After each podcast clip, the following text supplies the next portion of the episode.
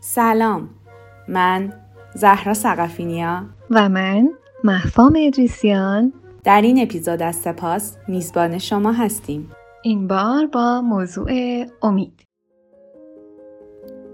امید هم می‌تونه ناجی انسان در مقابل فشارهای روحی و مشکلات باشه و هم عامل ایجاد اونها. این جمله به خوبی ماهیت دوگانه امید رو نشون میده. امید هم جراح و هم قاتل. هم زندگی ما رو نجات میده هم ما رو می‌کشه. درست مثل عشق. عشق هم شکل پاک و ناسالم داره. یا اعتماد به نفس که می‌تونه هم سازنده باشه و هم مخرب. امیدم شکل سالم و ناسالم داره. ما انسانا از همون زمانی که در جبه پاندورا رو باز کردیم باید میفهمیدیم که امید فرزند رنجه. به خاطر همین برای شناخت انواع امید اول باید انواع رنج رو بشناسیم. رنج دو دستن. دسته اول رنج که بهشون میگن بنیادی. بخشی از وجود دنیای ما از جنس رنجه. تک تک ما انسان ها وقتی که متولد میشیم رنجای هم همراه ما متولد میشن. با ما رشد می‌کنن قد می‌کشن. و هر کدوم درست زمانی که باید وارد زندگیمون میشن. در حقیقت اونا جزئی از مان و نپذیرفتن اونا مثل انکار بخشی از وجود خودمونه. دسته دوم رنج هایی هستن به اصطلاح اکتسابی که خودمون با ندونم کاریا برای خودمون درست کردیم. یا به قدر کافی خوب عمل نکردیم و یا به قدر کافی قوی نبودیم که بتونیم اونها رو کنار بزنیم.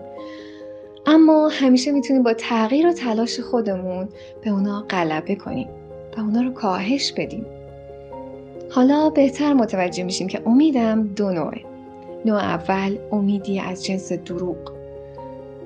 امید به امکان تغییر رنج های بنیادی و امیدی مصنوعی و خیالی. ماها به خاطر دارا بودن قوه تخیل خیلی قوی می‌تونیم خودمون رو در هر موقعیتی و یا دارای هر چیزی تصور کنیم می‌تونیم به ایدئال ها فکر کنیم می‌تونیم برای خودمون یه زندگی بدون حتی ذره درد، مریضی، فقر، گرسنگی، بیعدالتی، تنهایی، پیری، ترس و حتی مرگ رو تصور کنیم. اما آیا دنیای پیرامونمون هم همین تصور رو درباره ما می‌کنه؟ مسلما خیر و زمانی که هر کدوم از این چیزا به سراغ ما بیان اون موقع است که کاخ شیشه‌ای بزرگی که برای خودمون ساختیم فرو میریزه و خودمون رو بدبخت ترین آدمای دنیا می‌بینیم و دائم از خودمون می‌پرسیم چرا من؟ چرا بین تمام انسان ها من باید بیمار بشم؟ چرا باید درد بکشم؟ چرا از بین این همه انسان دنیا باید با من ناعادلانه رفتار کنه؟ اما حقیقت اینه که تنها چیزی که بین همه عادلانه تقسیم شده بیعدالتیه. رنج ها قطعا برای همه ماست. هیچ کدوم از ما بدبختترین یا خوشبختترین نیستیم. بلکه همه انسانیم و داشتن امیدی از جنس خیال بدترین رنج برای هر انسانیه و در اصل این نوع از امید خود خود رنجه. نوع دوم اما امیدی از جنس حقیقت. امیدی که ما رو آگاه می‌کنه و امیدی که بعد از پذیرفتن رنجهای واقعی به دست میاد. داشتن امید واقعی هیچ وقت بدون داشتن درک عمیقی از مفهوم ناامیدی هم ممکن نیست. درست همونطور که مرگ و زندگی دروی یک سکند و امیدواری و ناامیدی هم دقیقا دروی یک سکند. و هر چقدر که مفهوم مرگ و یا ناامیدی برای ما بزرگتر باشه به همون اندازه مفهوم امید و زندگی هم برای ما بزرگتر و با ارزشتر میشه.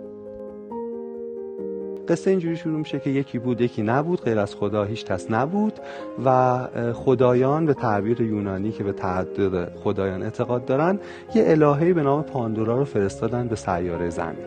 تا اون موقع زمین گل و بلبل بود. همه در آسایش در صلح در دوستی در اوج آرامش زندگی می‌کردن.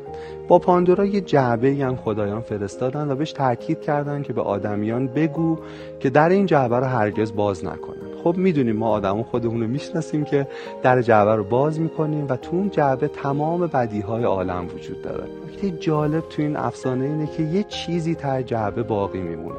وقتی همه بدی ها دنیا رو می‌گیره بشر از اون آرامش اولیه خارج میشه جنگ میشه انسان به گرگ انسان تبدیل میشه اما یه چیزی تا جعبه میمونه به نام امید.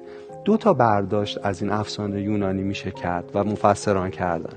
بعضی میگن خدایان امید رو گذاشتن تو جعبه برای اینکه آدما این رنج رو بتونن باش تحمل کنن. ولی بعضی نظر منفی دارن. میگن امید رو گذاشتن و امید خود رنجه. اتفاقا امید باعث میشه آدم ها رنج بیشتری ببرن. در واقع به جای امید داشتن به تغییر رنجای بنیادی می‌تونیم امید به تغییر خودمون و رنجایی که حداقل بخشی از وجود یا عدم وجودشون در حیطه قدرت ماست فکر کنیم. همونطور که اسم دیگه امید خیالی رنجه اسم دیگه امید واقعی هم تلاشه. تلاش برای دویدن تا آخرین نفس. تلاش برای پریدن تا آخرین توان. تلاش برای زندگی کردن و جنگیدن تا آخرین ثانیه. هرچند که ممکنه هیچ وقت نرسیم. اما مهم اینه که ما تمام تلاشمون رو کردیم. در آخر هیچ تضمینی برای هیچ کسی وجود نداره. حوادث همیشه ما رو غافلگیر می‌کنن. سرطان هم یه حادثه است درست مثل بقیه حوادث. سیدارتا موکریجی در جای از کتاب بینظیر خودش به نام پادشاه همه امراض که شرح فوقالعاده جذاب و تاثیرگذاری از سرطان و همراهی بیش از پنج هزار ساله اون با بشر می نویسه تعداد کسانی که در طی دو سال آینده در آمریکا بر اثر سرطان میمیرن از تعداد کل کسایی که در تمام جنگای آمریکا مردن بیشتر خواهد بود. اما اون در جایی از کتابش به نقل از روری میلر می نویسه بهتر اجتناب کنیم تا اینکه فرار کنیم. بهتر فرار کنیم تا اینکه محدود بشیم. بهتر محدود بشیم تا اینکه بجنگیم. بهتر بجنگیم تا اینکه بمیریم. اون به خوبی به ما میگه سرطان یه داستانه که هم مرگ داره و هم شکست. هم تلاش داره و هم مقاومت. اکتشاف و پیروزی داره. اینکه سرطان هنوزم یه حادثه است و ما به خوبی می‌دونیم که انسان می‌تونن از همه حوادث قوی تر باشن. سرطان شاید بتونه ما رو محدود کنه، ضعیف کنه یا عمرمون رو کوتاه کنه. اما تا زمانی که قلبمون میتپه هنوزم می‌تونیم زندگی کنیم.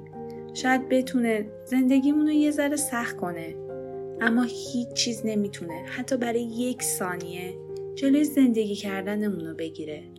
ما می‌تونیم تا آخرین ثانیه زنده بودنمون رو زندگی کنیم. زندگی از چیزی که ما فکرش رو می‌کنیم خارقلاده تر و شگفتانگیز تره و همچنین بسیار کوتاهتر از تصور ماست. درست مثل شکوفای درخت گیلاس که تو فرهنگ ژاپنی نماندی از شکوهمندی و در این حال کوتاهی زندگی هن. به قول پروین اعتصامی خوشان رمزی که عشقی را نوید است. خوشان دل کندران نور امید است. با در هر صورت زندگی کردن یک مختنمه و گرانبهاترین چیزی که آدمیزاد داره.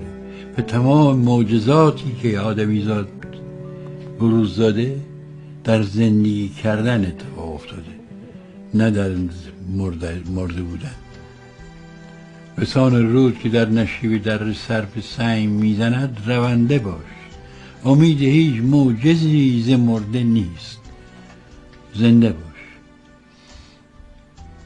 هر چیز رو تصور کنی هر خوبی رو هر زیبایی رو در زنده بودنه.